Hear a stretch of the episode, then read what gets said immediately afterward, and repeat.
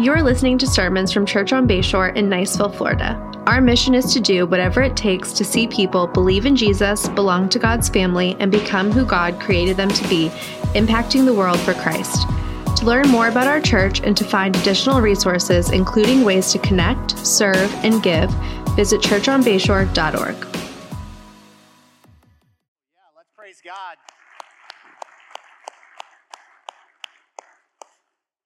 Man, what a great weekend that was. What a great event that was. And anytime uh, we put that much energy and effort and resources into an event, it's because it's something that we think is incredibly valuable.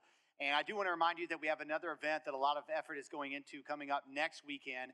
That's our wholehearted marriage weekend. And so I said last Sunday that I didn't know when registration closed, so sign up that day. It is actually today. So registration does close today. So if you haven't made plans to be here next weekend, I encourage you to do that. If your marriage is great, come learn something and be an encouragement to the other uh, couples. And I think all of us could uh, learn something. So maybe you're in a place where you really know you need some help. Uh, what a great opportunity this will be for you. If finances are an issue, uh, please reach out to us and let us know. And then Dr. Sean Stover will be uh, here with us on Sunday morning as well. And so we look forward to hearing from him as he brings God's word next Sunday morning. If you're here today visiting with us, or maybe you're watching online for the first time, thank you so much uh, for being with us. It's really an honor and a privilege, and we'd love to know who you are. You can text the word connect to 850 600 6779, and one of our Connect team members will follow up with you this week. Uh, we are in a series called Our Brand. Uh, which is taking us a couple months, and we are in Philippians chapter 2, verse 1 through 11, which is taking us several weeks as well. It is best to read verses 1 through 11 of chapter 2 together to get the full meaning of what is being said here, but there is just too much uh, in these verses to cover them in a Sunday. So we looked at verses 1 through 4 in depth last week and how we as Christ followers have been called to unity of giving our lives humbly, dutifully, and sensitively for the purpose of Christ. And we will look at verses 9 through 11 uh, in two weeks, and we'll have some follow up on some specific aspects of this in the following weeks. But today, we are looking closely at verses 5 through 8. And as we do, we will spend most of our time understanding, explaining the text, and then I'll come back and apply the text and try to go pretty quickly through that. So let's first read the text. I'm going to read all of verse 1 through 11 in Philippians chapter 2.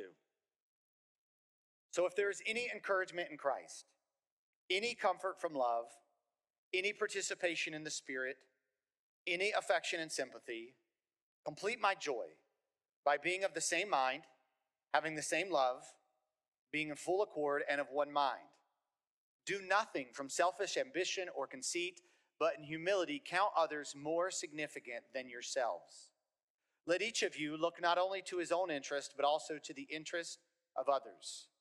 Have this mind among yourselves which is yours in Christ Jesus, who, though he was in the form of God, did not count equality with God a thing to be grasped, but emptied himself by taking the form of a servant, being born in the likeness of men, and being found in human form, he humbled himself by becoming obedient to the point of death, even death on a cross.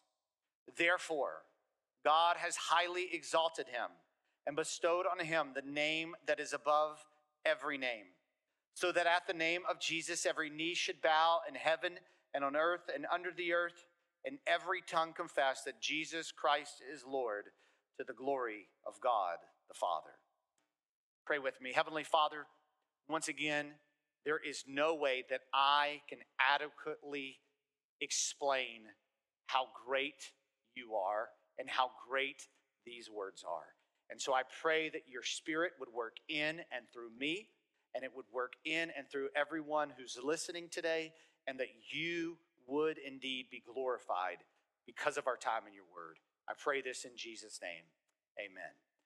So I'd like to begin with two phrases of explanation. I think one uh, doesn't require a lot of time, the second will require uh, a decent amount of time. And so the first of these phrases of explanation is that the joyful mind is yours in Christ Jesus. The joyful mind is yours in Christ Jesus. Last week we looked at verses 1 through 4 and how God was calling us to this denial of self. And we talked about how this was really a joyful mindset. As we've talked about our brand, we are talking about our brand as followers of Christ, our brand as a church being joy.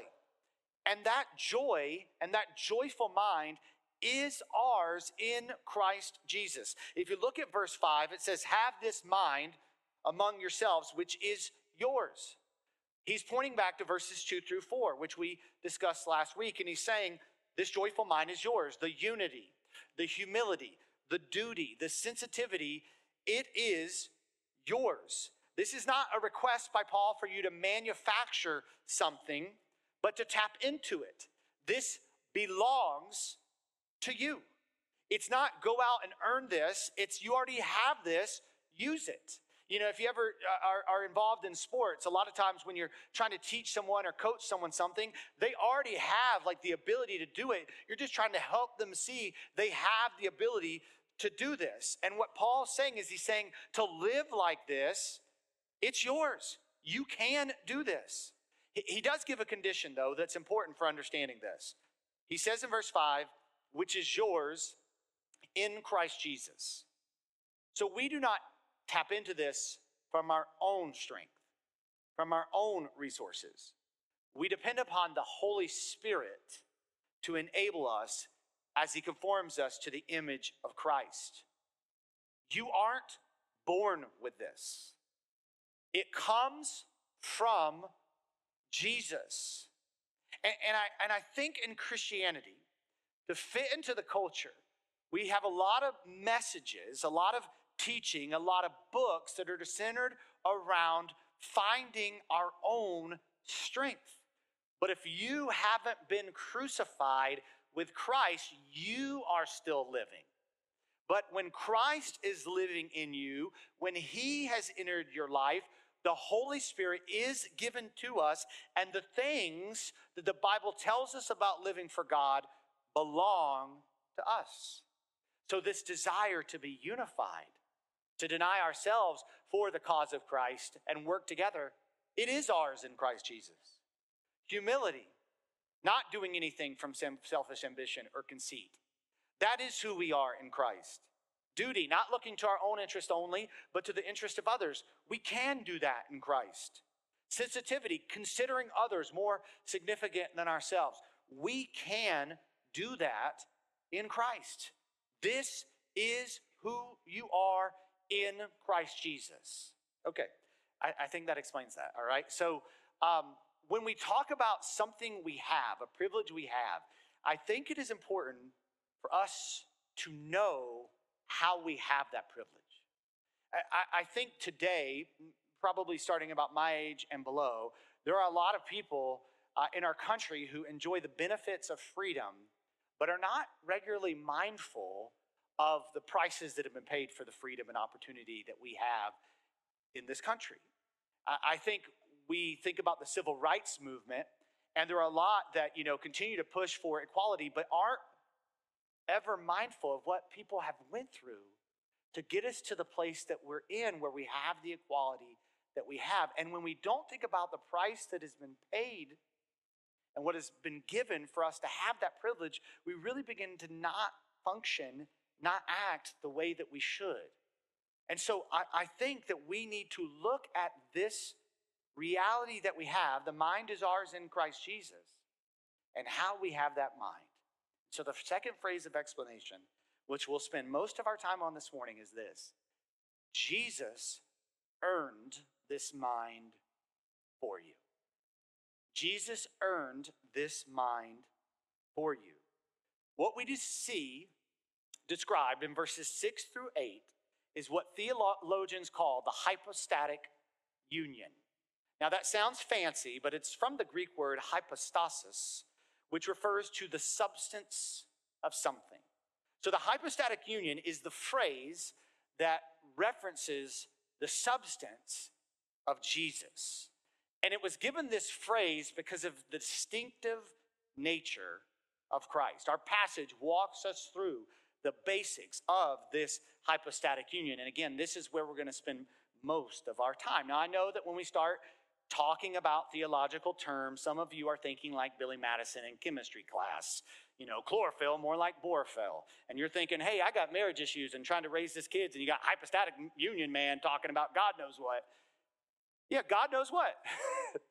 and this is very important to us because it's in God's word. And so I know you might not be someone who likes that kind of stuff, but please, by the power of the Holy Spirit and the help of the Holy Spirit, focus in on just how good what is contained in these verses is. So, so let's look at what it tells us about the nature of Christ. The, fir- the first thing A, He is God.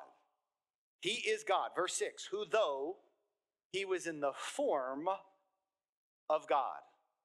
Now, I don't love the phrasing, though he was in, but honestly, I don't like uh, being in very nature God, which the NIV and NKJV uses either. And the NASB uh, has to take a lot of liberty with their translation, who as he already existed in the form of God. So I really sound like the person who sits down in a restaurant and complains about everything. I don't like any of it. And the reason I think I just am not settled with any of it is this is just hard to put in human terms. His state, his nature, his substance is God. I, I read one commentary which said, being robed in divine glory. Form, the word form here used in the ESV, means nature. That word is used in Mark chapter 16, verse 12, when it says, After these things, he appeared in another form to two of them. So it, it's very important to understand that he is God. That is his nature, that is his substance, that is his form. There are those who teach that Jesus became God, that he wasn't God in his eternal state. That contradicts the teaching of Scripture. The Jehovah's Witnesses changed the whole meaning of this in their translation to change who he was. The Jehovah's Witnesses have their own translation of the Bible. It's called the New World Translation. No scholar who is not a Jehovah's Witness thinks it's any good. And I don't mean this to throw shade, I mean this to say truthfully Jehovah's Witnesses do not believe the gospel. They do not believe the Bible and what it teaches us about Jesus. And they're trained to make you think that we agree the same thing to win you to what they believe, but it is a false gospel that has people headed straight to a life without understanding who Jesus is. Jesus was already God when he came into the world. He was always God. There was never a time when he was not God. That is what the Bible says. You get that in John's prologue to his gospel in John chapter 1. He says, In the beginning was the Word. That is a Greek word, logos, which was a word expressive of God. In the beginning was the Word, and the Word was with God, and the Word itself was God. Jesus was God when he entered the world because he is, in his very nature, God. The second thing we see about Jesus from this text, B, is that he let go of his position. He let go of his position. Look at what verse 6 says, the latter part of it. Did not account equality with God a thing to be grasped. Now, again, this is kind of deep stuff. Remember, God never changes. And so, if God is existing in three persons at one time, he has always existed in three persons. And one of those aspects of the triune Godhead is the Son. Jesus is the Son, and he was and he is God. The Son would come to the earth and die.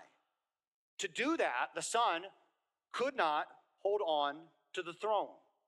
He had to let go of the throne to come to earth.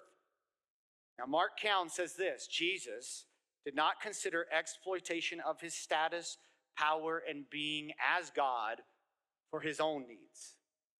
God the Father remained on the throne while Jesus was on earth, but Jesus did not grasp onto the throne. He relinquished his position. He did not change his nature, but he relinquished his position. If you think about World War II and uh, the fact that there were many prominent businessmen, professional athletes, they were who they were, but they gave up their positions to go to war for our country and for freedom. It did not change who they were, but they let go of their position for the cause of our country. Jesus did not change who he was, but he gave up his position for the cause of the Father. Verse 7 goes on to say, but emptied himself. Richard Melick says that emptied himself means adding humanity to deity rather than subtracting deity from his person. Bryan Chapell illustrates the idea of Jesus emptying himself by relaying a story from an African missionary. By the way, if you're Googling this, it's Bryan Chapell, not Dave Chappelle. Don't go down that road. Here is what Bryan says In a particular part of Africa, the chief is the strongest man in the village. As the chief, he also wears a very large headdress and ceremonial robes. One day, a man carrying water out of the shaft of a deep well fell and broke his leg and lay helpless at the bottom of the well. To get down to the bottom, one would have to climb down using the alternating slits to go all the way down the deep well and then climb back up. Because no one could carry the helpless man up like this, the chief was summoned.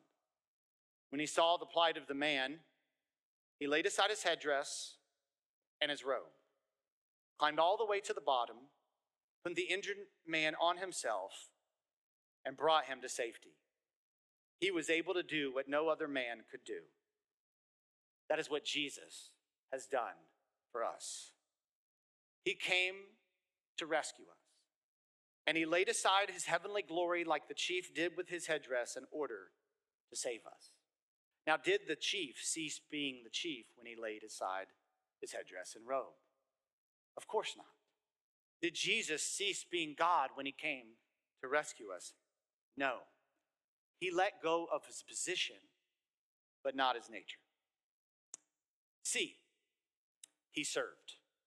Verse 7 says, by taking the form of a servant. I think this is one of the most easily understood points here this morning, and for the sake of time, I'll just explain it quickly. When that word servant is translated, it means slave. It means someone who serves a master. And when this word is used here, it's the word doulos, which means bondservant. It's someone who chooses to serve the master. Jesus chose to serve the Father for the purpose of the Godhead, for the purpose of the Trinity. He became a servant, he served. D, he became human. Verse 7 goes on to say, being born in the likeness of men. Remaining all that he was, he became what he was not. A.W. Tozer says he veiled his deity, but he did not void his deity. Verse 8 continues the thought. It says, and being found in human form.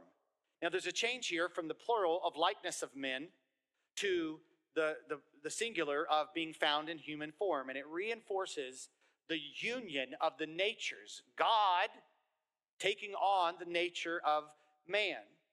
And Charles Ellicott points out his humanity became a permanent part of his deity. Now, those of you who've studied church history will know that for the first three or four hundred years of the church, there were great debates which ensued over the identity of Jesus Christ. People would come up with an idea, then they would convene a council. The council would discuss it, they would rebuke the heresy, and then they would move on. I think they sound very Baptist to me, just saying. And so there were those who denied the reality of the divinity of the Lord Jesus Christ. So they resisted this phrase and they taught that Jesus was only a man. That is what Unitarians teach today.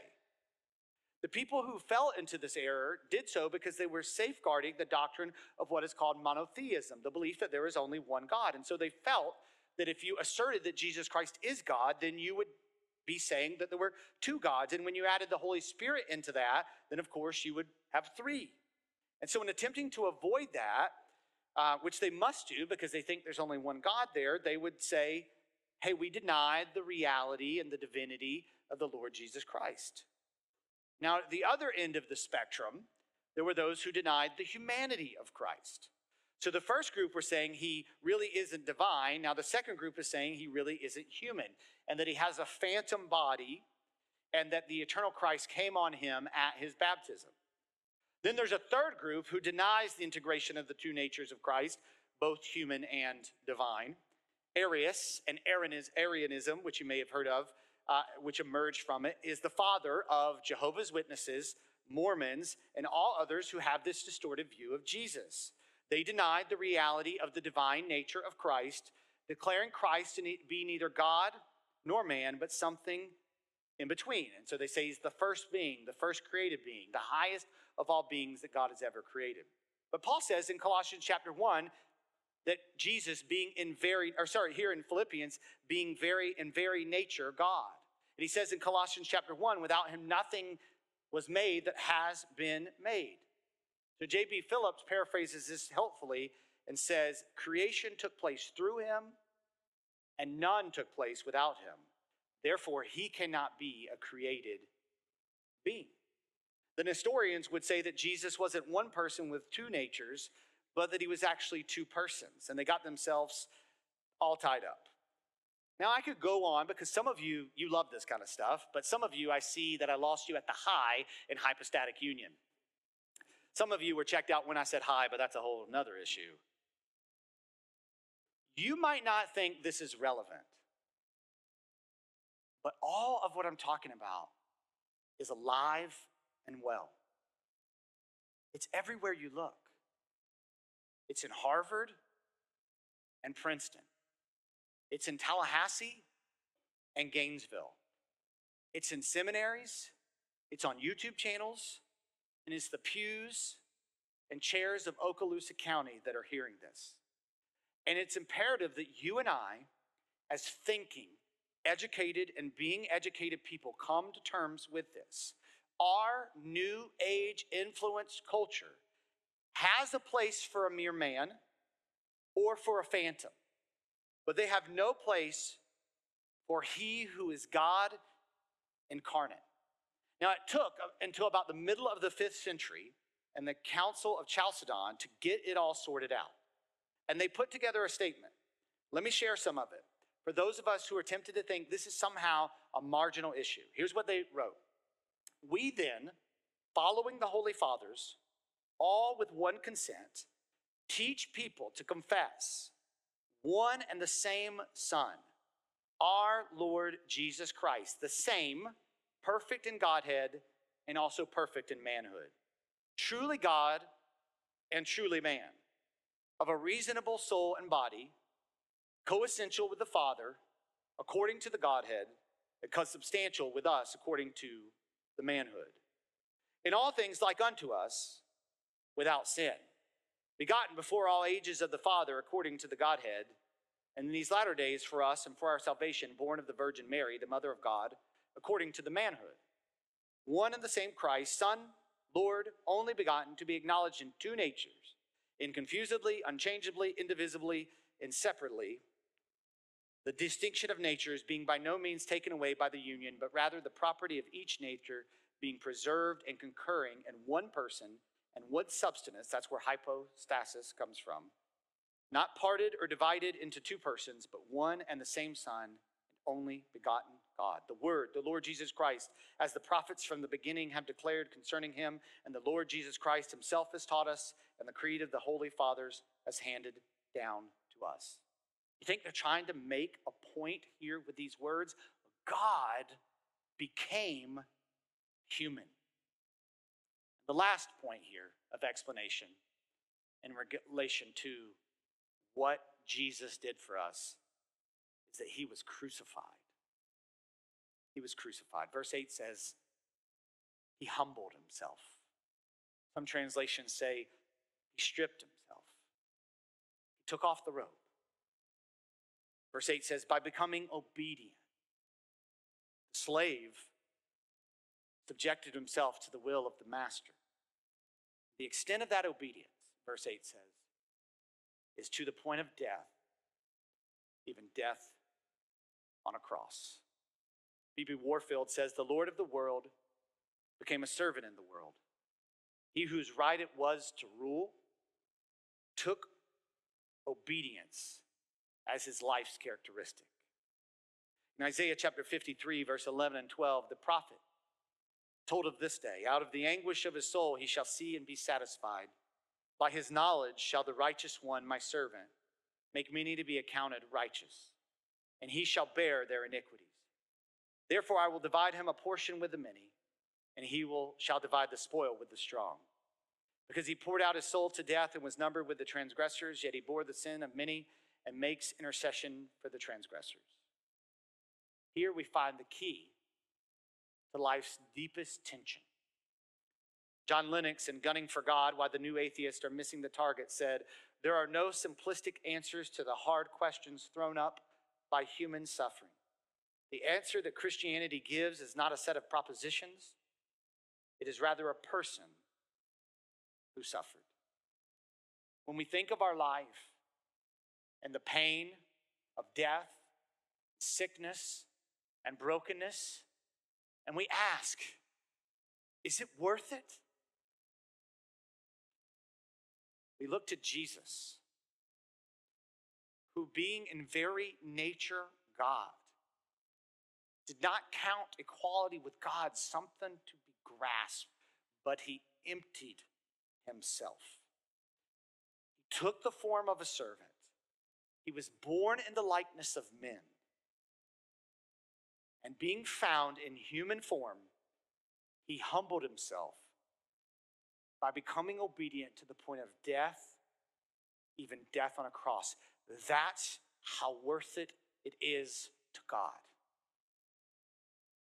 In The King and the Maiden by Soren Kierkegaard, he says this Suppose there was a king who loved a humble maiden. The king was like no other king. Every statesman trembled before his power.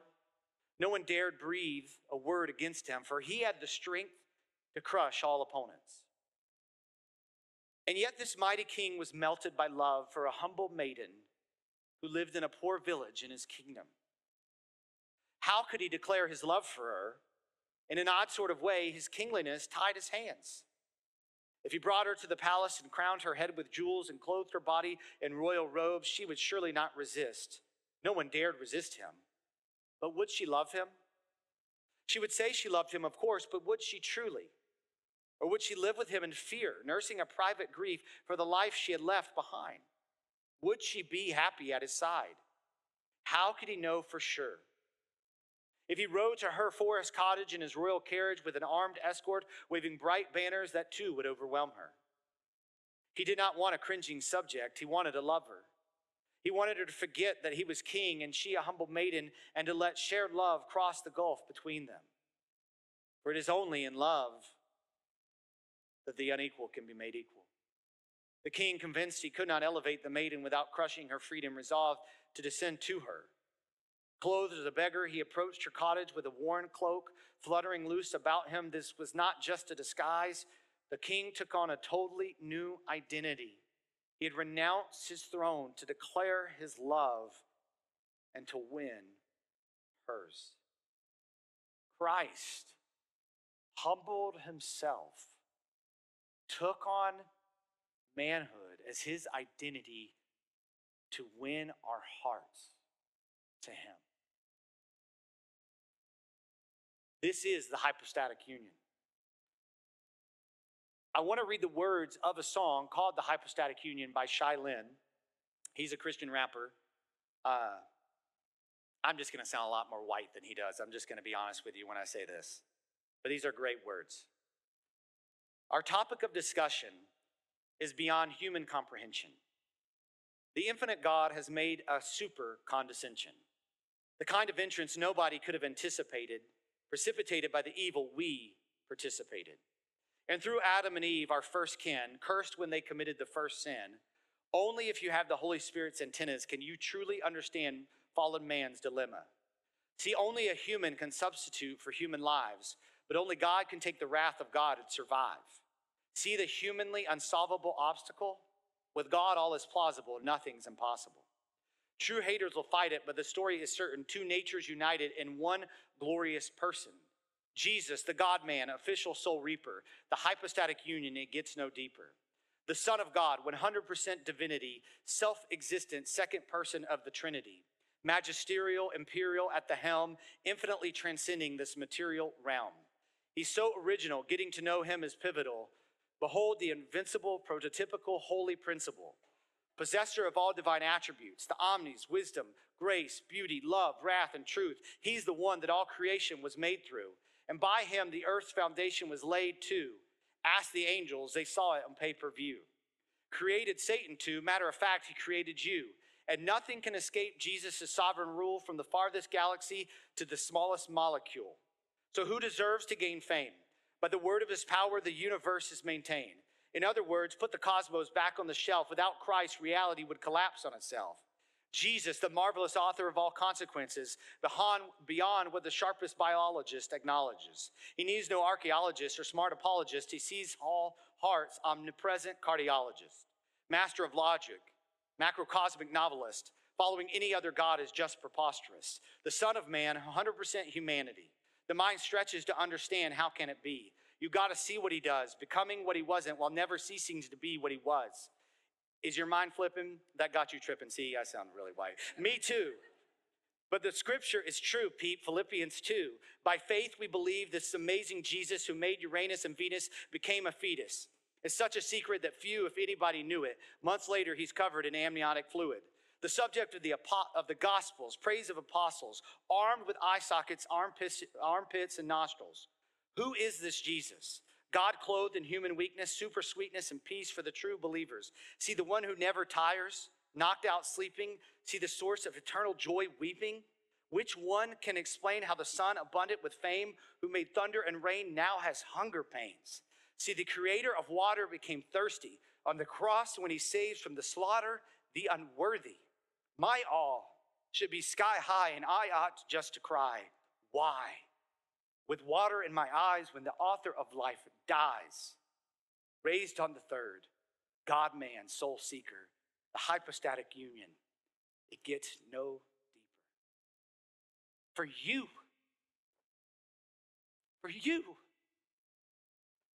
So let's respond to that. Here are seven phrases of application, and I'll go quick. Number one, have this mind. Verse 5 says, Have this mind among yourselves, which is yours in Christ Jesus. It's yours. Pray, read the word, be a part of church, repent, live in this. This is who you are. The things of God are possible with God, and He wants to work in and through you. And if you have any doubt, you look to what He has done for you.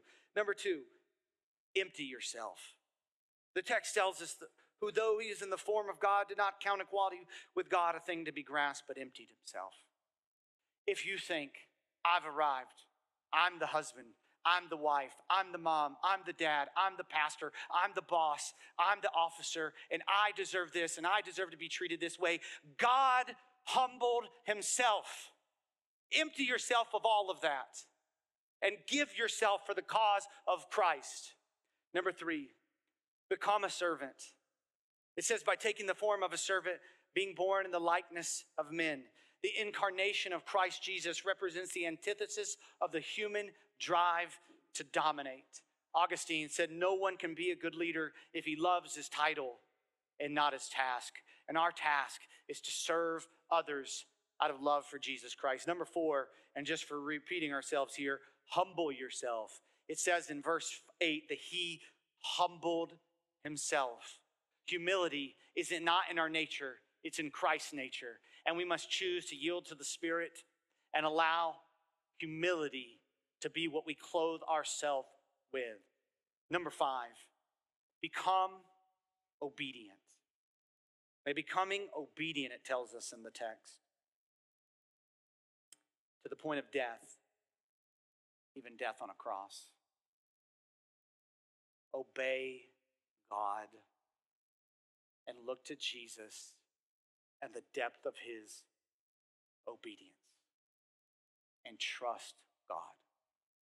Number six, look to Jesus for joy. What I just talked about very quickly is not easy. and yet it's what we're called to, it's the mind we have. I, I remember I was in a coffee shop several years ago. I noticed a lady who had visited my church and ended up not coming to our church, and he was leading a Bible study with a bunch of women, and I was trying not to listen to what they were saying because I was working on something, uh, but they were really loud, and so it was hard not to hear them. And she was talking, and she was telling these ladies, okay, you know, about their challenge. She's like, you need to man up. You guys just need to man up. And I was, I was struck by that because of one, they were very loud. And secondly, it was a bunch of ladies and she was telling them to man up. And I was like, I don't really understand this. And I wanted to go over and say to them, I didn't. I wanted to go over and say to them, no. I wanted to read Hebrews chapter 12, verse 1 and 2 to them. Here's what it says Therefore, since we are surrounded by so great a cloud of witnesses, let us also lay aside every weight sin which clings us so closely, and let us run with endurance the race that is set before us, which sounds like man up. But here's what verse 2 says Looking to Jesus, the founder and perfecter of our faith, God becoming man who for the joy that was set before him endured the cross, despising the shame, and is seated at the right hand of the throne of God. It wasn't the humanity of Jesus that endured the cross. He didn't man up. It was the divinity of Jesus. He God up. It was the joy that was set before him, knowing who the Father is and where he was going, that caused him to obey. And that's where we look. Where we look, and it might seem challenging and tough, but the motivation is the joy that is set before us. To live is Christ, to die is gain. Last point, number seven. Worship team, you can come up. Bow before Jesus. No one compares. No one started where Jesus started, and no one finishes where Jesus finishes. Close my Bible too early. Philippians chapter 2, verse 9 through 11. Therefore, therefore, God has highly exalted him and bestowed on him the name that is above every name. So that at the name of Jesus, every knee should bow in heaven and on earth and under the earth, and every tongue confess that Jesus Christ is Lord to the glory of God the Father. There is no one like him. He deserves our worship. He deserves our surrender. And our response today is to bow before him and say, You deserve all of me. You deserve everything that I have. We talk about how we should be a part of a church, and we talk about how we should give, and we talk about how we should read the Bible and how we should serve. The reason we do that is not because we have a clever vision statement or we get our doctrinal statement right or because people are the leaders they should be or because you find the people that you find. The reason we give our life to Jesus is because he deserves it. He is God very nature God since the beginning of creation. He's never let go of God, and He came to the earth. He became a man. He was obedient to the point of death, death on a cross. But listen, church, He rose again on the third day. He went back to the throne, which is rightly His, and He is coming back for you. That's why we live for Him. Let's pray together. Jesus, you deserve all glory, you deserve all honor. It is yours. You are all powerful. There is no one like you. You are King. And how can it be that you would come to the earth for me? That you would die on the cross for me? You love me that much. You love us that much. And so our hearts say thank you and live thank you because we owe it all to you. Jesus, have your way in us now. In your name we pray. Amen.